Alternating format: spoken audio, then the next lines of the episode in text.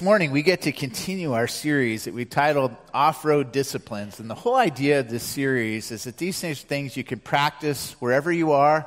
If you're off on vacation during this summer, uh, these are practices that you can enter into and experience God's presence along the way, along the road. And this morning we're going to talk about solitude and silence and look at the example of Elijah and how he entered into an experience of silence and experienced God's presence and heard his word. So, as we prepare our hearts to hear God's word today, let us take a moment of silence. Take a deep breath.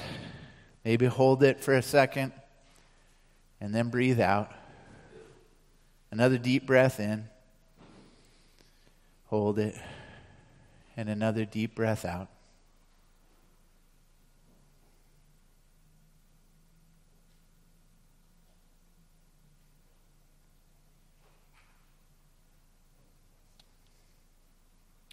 This is 1 Kings 19, 1 through 16. Now Ahab told Jezebel everything that Elijah had done and how he had killed all the prophets with the sword. So Jezebel sent a messenger to Elijah to say, May the gods deal with me, be it ever so severely, if by this time tomorrow I do not make your life like that of one of them, like one of the prophets of Baal who had been put to death. Elijah was afraid and ran for his life. When he came to Beersheba in Judah, he left his servant there, while he himself went a day's journey into the desert. He came to a broom tree and sat down under it and prayed that he might die. I have had enough, Lord, he said. Take my life. I am no better than my ancestors. Then he lay down under the tree and fell asleep. All at once, an angel touched him and said, Get up and eat. He looked around, and there by his head was a cake of bread baked over hot coals and a jar of water. He ate and drank and then lay down again. The angel of the Lord came back a second time and touched him and said, Get up and eat, for the journey is too much for you. So he got up and ate and drank. Strengthened by that food, he traveled 40 days and 40 nights until he reached Horeb, the mountain of God. There he went into a cave and spent the night. And the word of the Lord came to him What are you doing here, Elijah? He replied, I have been very zealous for the Lord Almighty. The Israelites have rejected your covenant, broken down your altars, and your prophets, and put your prophets to death with the sword. I am the only one left, and now they are trying to kill me too. The Lord said, Go out and stand on the mountain in the presence of the Lord, for the Lord is about to pass by. Then a great and powerful wind tore the mountains apart and shattered the rocks before the Lord. But the Lord was not in the wind. After the wind, there was an earthquake, but the Lord was not in the earthquake. And after the earthquake came a fire, but the Lord was not in the fire. And after the fire came a gentle whisper. When Elijah heard it, he went out and pulled his cloak over his face and went out and stood at the mouth of the cave. Then the voice said to him, What are you doing here, Elijah? He replied again, I have been very zealous for the Lord Almighty. The Israelites have rejected your covenant, broken down your altars, and put your prophets to death with the sword. And I am the only one left. And now they are trying to kill me too. The Lord said to him, Go back the way you came and go to the desert of Damascus. When you get there, anoint Hazael king over Aram. Also anoint Jehu, son of Nimshah, king over Israel. And anoint Elisha, son of Shaphat, from Abel Meholah, to succeed you as prophet. The word of the Lord. I'm really excited to get into this message today to kind of explore the ideas of solitude and silence that are found here. So let's jump right in.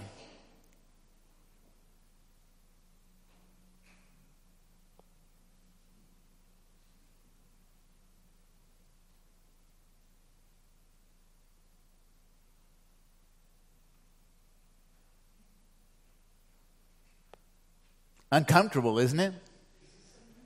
We simply do not do well with silence. We tend to fill the void with our own words. In times of solitude, we pursue activity to sort of fill that space and place that we are so uncomfortable with.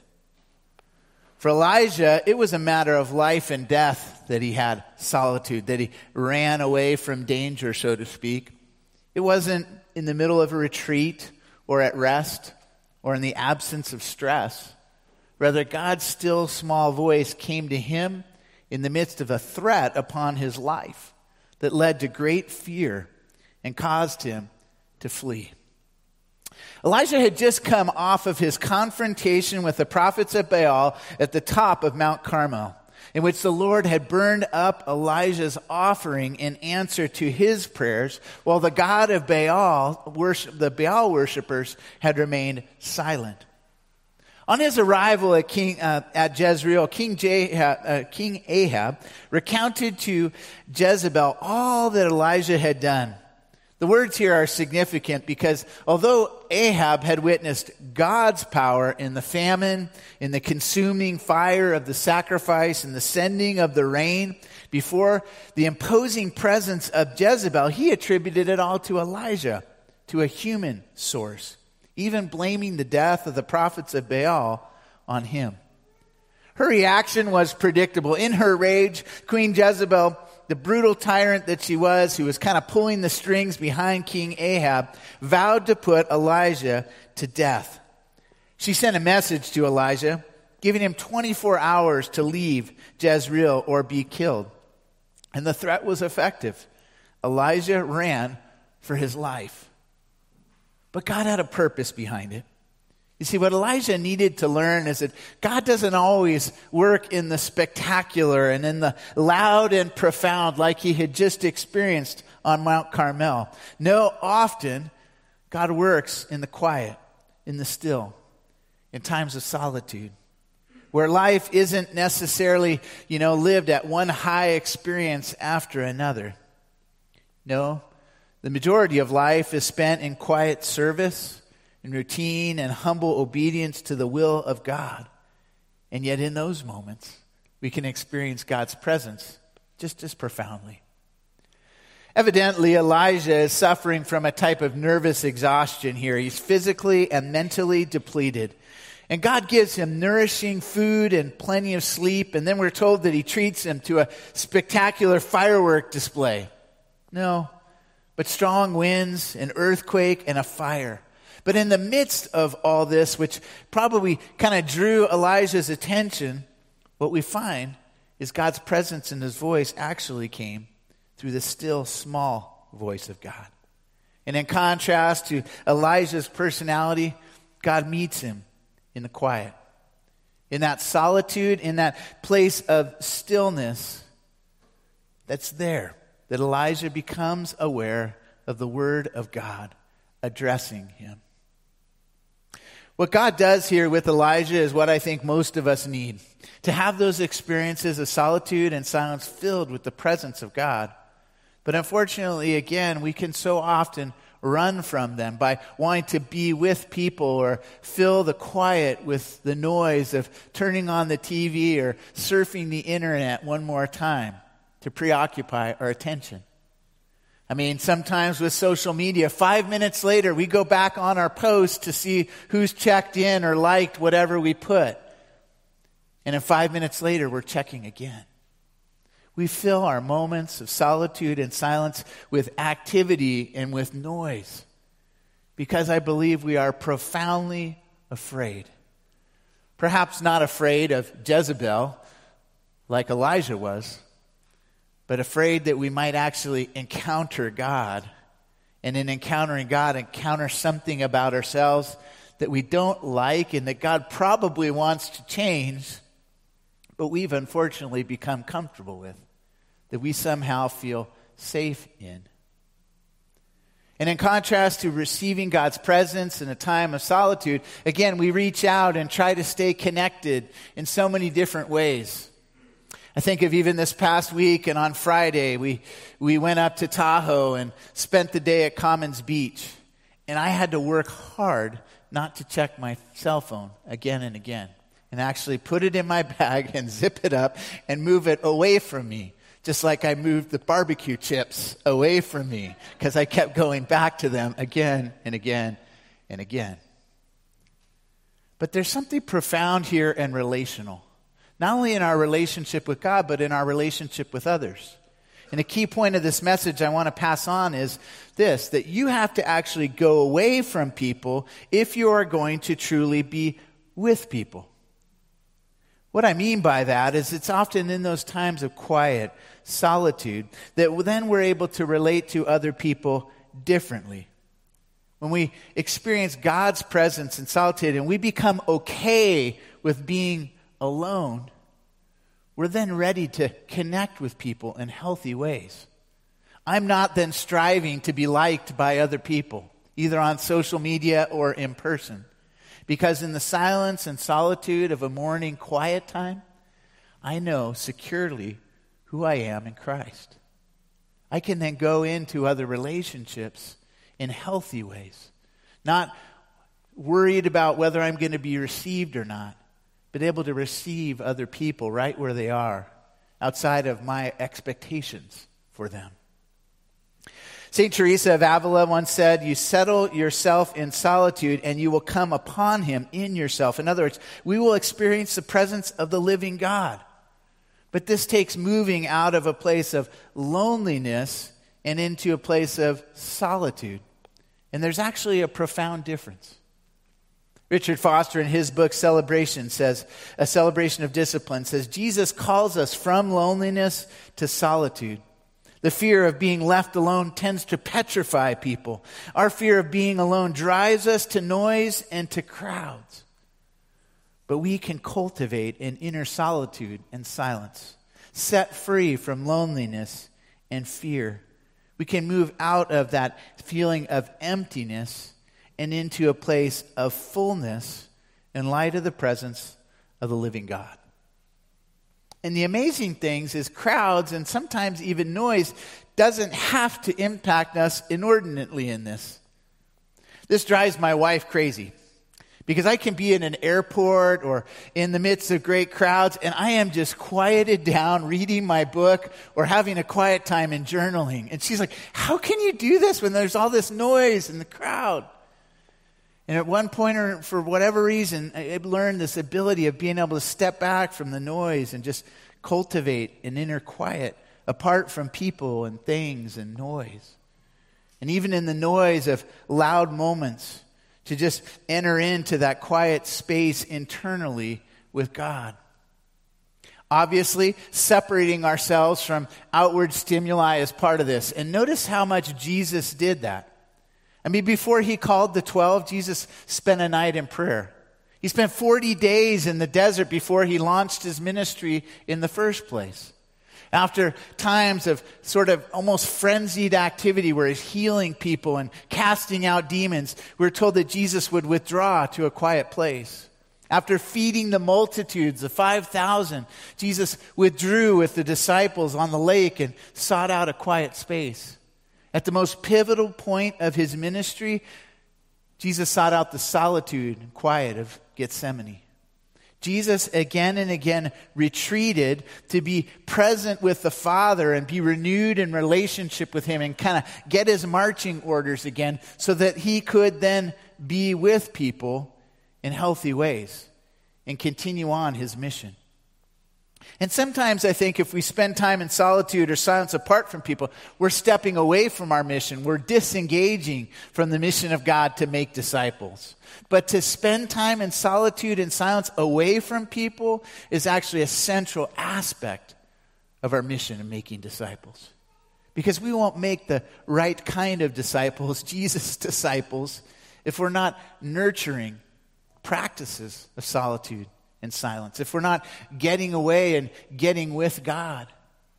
And if Jesus modeled that again and again, that, that need to connect with the Father, who are we to think we can live healthily or live life on mission without that kind of time.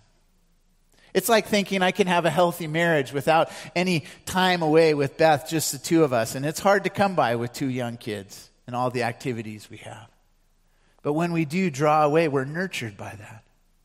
And so our time away with God, our time alone, so to speak, and our time with people are, are both are actually intimately connected and necessary. Dietrich Bonhoeffer was one of the best at describing this in his small book, Life Together. It's just a, a, wonderful book about community and connection. But in one part of the book, he talks about the, the, the idea of the day alone. And then in the next chapter, he talks about the day apart. And in a subsection called Solitude and Silence, he says, For those who uh, can't uh, be alone, they should beware of community. And for those who are not in community, they should beware of being alone. Now, wait a second. How can that be true of both? Well, what Bonhoeffer is saying is for those of us like myself, I'm probably like a, a 17.3 extrovert on the Myers Briggs scale. I mean, I love being with people, I'm fueled by people. But if I was afraid of being alone, I wouldn't be able to be present with people in, in healthy ways. Okay, I'd be worried about those connections and how we communicated and, and, and wouldn't truly be present with people. But when I'm alone and when I step back from community, I'm better able to connect with community. There are others who are uh, afraid of, you know, of community and they just want to be alone. I was in a conversation in the courtyard between services, and uh, there was a couple, a family that was back for the first time since COVID, and, and, and they basically said, like, I loved COVID. Like, I had all this time to myself, and it was awesome as an introvert. And I'm like, I was dying on the vine during COVID. I mean, I needed to connect with people, and people weren't around as much, and it was really hard. And, and we tend to be one way or another, right? As people, and the way we're wired. But if we're people that would tend to stay away from community, we need to beware of that sense of just wanting to be alone all the time. And that, that solitude that could be intentional could become loneliness and could become unhealthy, where we become disconnected. And, and for those of us who are afraid of silence and always wanted to be with people and solitude, always want to be, we need, we need to step back and learn how to just be present with the living Lord. For Elijah, it became a forced time of solitude and silence that he was led into. He was afraid and he ran for his life. And we're told that when he went, he himself went into the desert on a day's journey, and there he left his servant and he went another day there. And we find Elijah underneath a broom tree, sitting under it and praying that he might die. He says to the Lord, I have had enough. And I don't know about you, if you've ever had that kind of time, but I could say there were points during COVID and trying to minister and the complexities of the last year and a half where I just told the Lord, like, I'm done. I've had enough. I don't want to figure out one more time how we're going to gather for worship. I don't want to have another discussion about mass or no mass. I don't want to have another discussion about how things have impacted this way or that. There became a type of decision fatigue during COVID that was exhausting. And pastors in the community were, call, we were calling each other that much more often. Like, what are you experiencing and how are you dealing with this? And more than one pastor over the last 16 months said, Mike, I'm done. I'm done. I'm starting to think about another career. I'm starting to think about what else I can do, anything else but be a pastor. And for you, whether it's a career, a marriage, or whatever it might be, there may have been points where you just said, I'm done to the Lord. And there were maybe some endings in that way. A job that wasn't the right fit for you, a marriage that was maybe abusive or something like that. But there are other times when we come to that point where we are at the end of ourselves, at the end of our rope, so to speak, where we're right where God wants us to be. Because it's in those times that we give up our tendencies to self justification and fill the void with words and, and the solitude with activity. And we come to a place where, when we're at the end of our rope, we finally have empty hands and can we receive what God has to give. And Elijah's not alone in this. One of my favorite other uh, prophets uh, in the Old Testament is Jonah. And you might recall Jonah's journey of being called to go and preach to Nineveh. And instead of going to Nineveh, he headed the opposite direction to Joppa. Uh, we were told he's swallowed by a big fish, spit up on the, on the, um, the beach, given a second chance to go and preach to Nineveh. He does, and he's successful, quote unquote. But in Jonah 4, we find him outside of Nineveh and basically saying, I'm ready to die. I'm just done. There, he encounters an unpredictable plant that grows up over him and provides him some shade, much like uh, Elijah does here with the broom tree. But even there, Jonah doesn't seem satisfied. And in Jonah 4, we actually don't end up with any resolution. We have the sense that he's still out there. Now the vine that had grown up over him has withered, and he's basically in the scorching heat, and we don't know exactly what, where Jonah goes from there. In Elijah's experience, we get a sense of some resolution, some recall. But in order to experience that in a healthy way, Elijah first had to experience what St. John of the Cross called the dark night of the soul, a point at which he just felt like he was done and he didn't know what God was up to and where he was at in Elijah's experience. And I want to pause and note that this experience for Elijah, as it did for Jonah, came after an experience of success. And I think this can be one of the most blinding parts of an experience of the dark night of the soul, or where solitude or silence is where we don't seem to experience God's presence. I mean, when things go really well, we think, man, this is great, all things are good. And sometimes it's then that we kind of hit rock bottom. Other times we go through a struggle experience in life. I mean, for me, my dark night of the soul did come in the midst of an experience of grief after my daughter passed away. And it was there that I just wrestled with where God was at and whether He was present and experienced dark nights of the soul. But for some of you, it may actually come at that time where you've completed a project you've been working on forever. And then there's sort of this like, what am I going to do now? Or maybe you get that promotion that you've longed for forever, and then all of a sudden you realize that job wasn't exactly what it turned out to be. Or you come into a bunch of money and you don't know what to do with it. And having more resources doesn't meet that void, fill that space and place of emptiness. Dark nights of the soul are difficult experiences because it can be a place of dryness, aloneness, even lostness. But like Elijah, they can be the very place God wants you to be.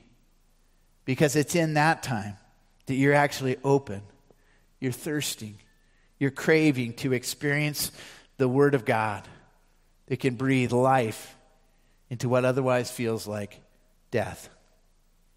When God lovingly draws us into the dark night of the soul, I want to encourage you to avoid the temptation from just fleeing from it, trying to, you know, connect with people right away or just turning on the video games or the internet or, you know, whatever it might be to fill that space and allow God to address you in that void.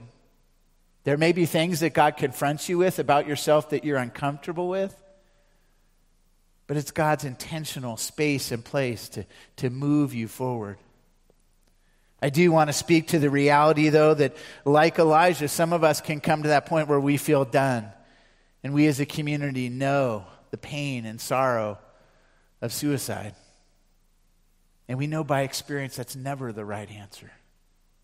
And so, if you're in that dark night of the soul and, and you need help emotionally, uh, you know, spiritually in that way, seek that out. Seek out that support and connection and care that you need. But don't allow that experience of, of darkness to, to be one that you run from. Someone actually said the quickest way to the light, you know, when the darkness is coming, is to not run away from it, but head into it. Because when you do, the, the sun's going to come up that sooner that way, in a, in a sense. Instead of avoiding the darkness, we can find God's presence in the midst of it. And I love the way God ministers to Elijah in the solitude and the silence. We're told that an angel of the Lord touched him twice. And there was this, this reaching out through, through this angelic messenger that, that sort of woke Elijah up. And he said, Get up and eat, for the journey is too much for you. And I love God's honesty here. He says to Elijah, It is too much for you. You are right. And for those of you who have avoided that feeling like it's too much or I'm kind of at the end of the rope, God's up there saying, You're right, it is too much. You have taken on too much. Or it is too much for you to deal with in your humanness. Stop trying to just deal this in your own physical or, or your own resources and allow me to feed you. And if we look at the witness of Scripture, we find that God consistently does. There's a 40 day journey here, echoing the 40 years in the desert of the Israelites, where God sent the manna in the desert to feed his people. And here he feeds his prophet. And we're told, strengthened by the food, he traveled 40 days and 40 nights. He was able to continue on in his journey, sustained by God's feeding and sustaining, not his own resources. And I love the way, the fact that God draws Elijah, we're told, uh, to, to Mount Horeb. And this is another name for Mount Sinai. And there, Elijah locates a cave and he falls fast asleep. And he may have actually been in a spot that was more sacred than he realized. The Hebrew text says he came there to the cave, possibly the same very cleft of the rock where God had placed Moses when his glory had passed by Moses. And in a similar way, God tells Elijah, my, my presence is about to pass by, my glory is about to pass by. And it's like, as he spoke to Moses, like, you can't see my face. It would be too much for you. But, but I'll show you my back on my way, on my way past. And sometimes, friends, it's in solitude and silence that we realize how present and powerfully God has been at work in previous experiences. Sometimes, you know, recently, even in the solitude and the silence of my, my yard, and I've got a, a little circular spot there that I often have my quiet times outside. And I've realized how awesome this last month has been. I mean, I had a kid graduate from eighth grade. I had a kid that, you know, experienced some citizenship awards and things like that. My kids were able to be in school. We were able to, you know, get away for camp, and I got to be a part of my younger kids' first camp experience. I mean, it smelled bad in our cabin, and it was really loud for a week of elementary age kids, but it was awesome. And I might not capture that and get my mind around that. I mean, I saw kids wake up to the presence of God accept Christ into their heart and their life for the first time. I saw kids trust that they could survive a zip line experience where everything in them was speaking of fear and terror. And one actually said, I, am going to die. I know I'm going to die. I said, Man, I, I, I can tell you, you're not going to die. I know it feels like you might die, but I really think it's going to hold, and I think you're going I believe you're going to survive. Like, trust me on this one.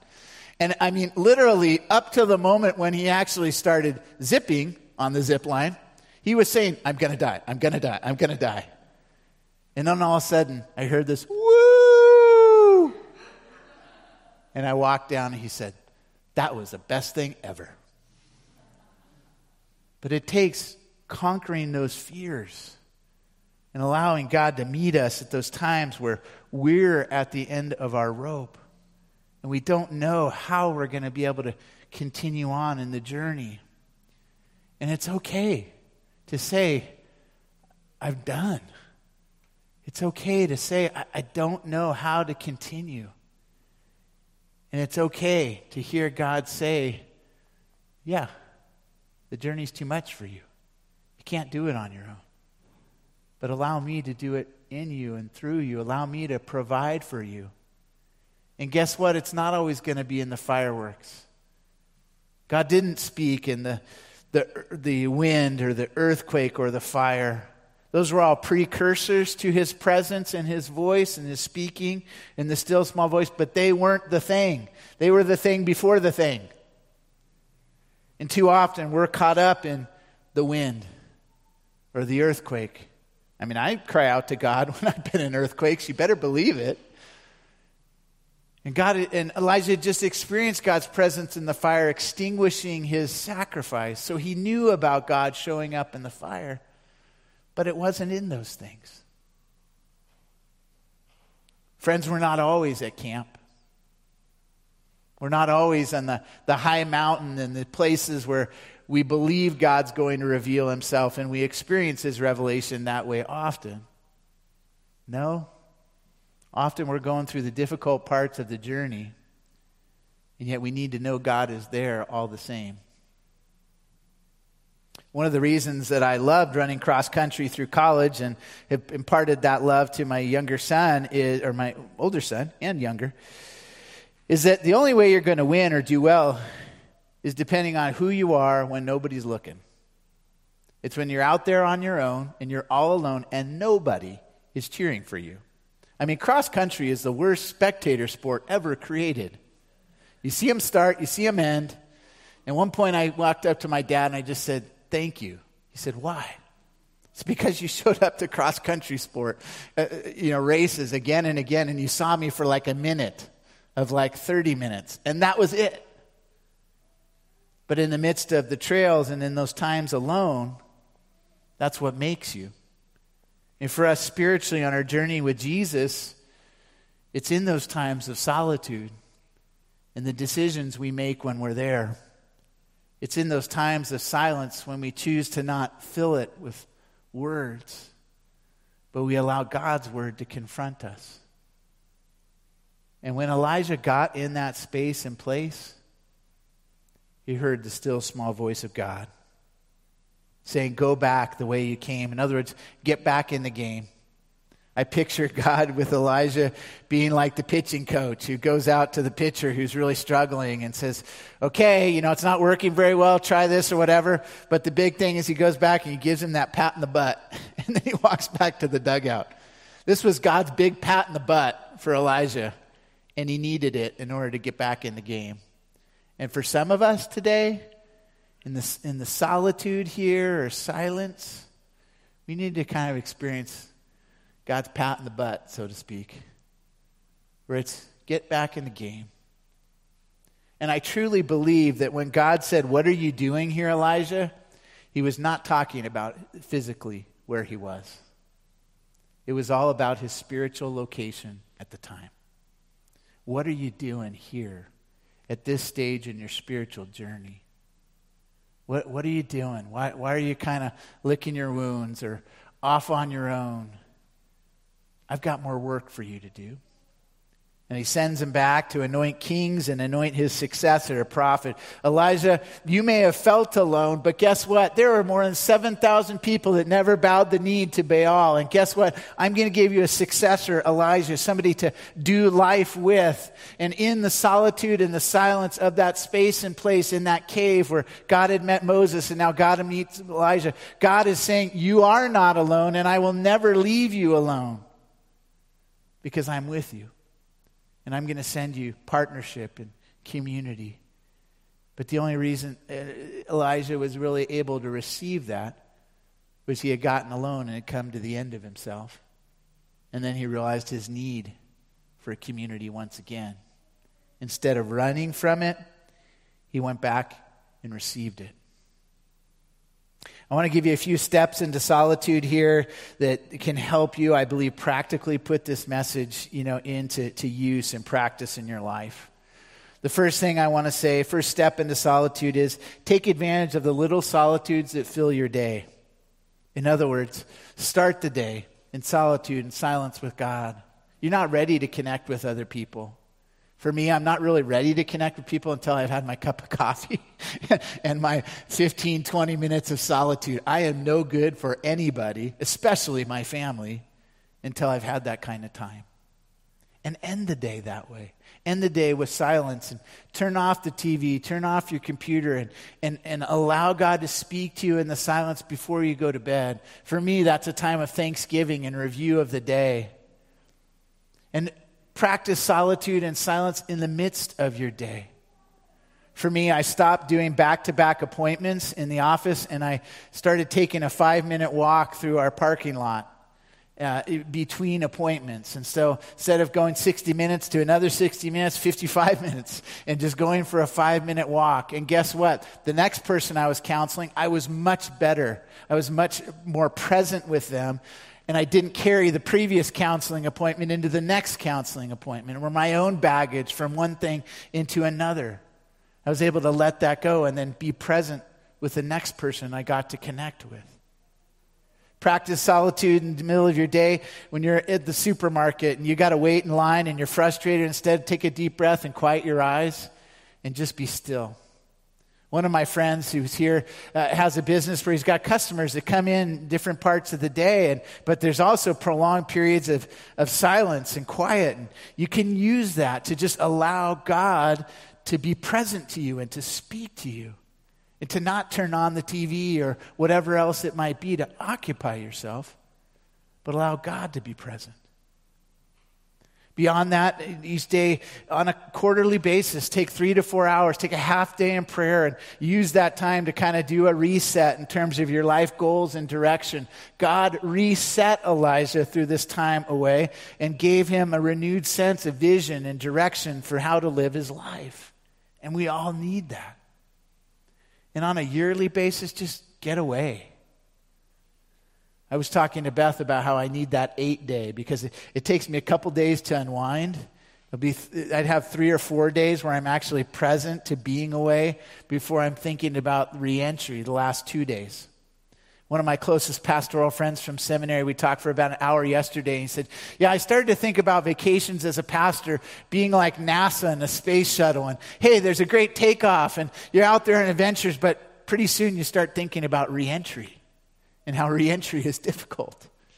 And that could be true for any one of us in a job or relationship or situation that's difficult and we're re entering. We need time away. The great mantra or way of describing it from Richard Foster is come apart or you will come apart. And I don't want to come apart. I don't think you do either. So if we can come apart from people so that we don't come apart, and we're actually able to be present and participate in what God is doing in our own lives and in the lives of others, I don't know about you, but that's where I want to be. And too often I'm like Elijah at the end, wondering where God's going to show up, but then just continuing in frenzied activity instead to avoid the silence and the solitude. And the next time we run into that temptation, my invitation or encouragement to you is don't go there, but stay in that space and place and allow God to minister to you.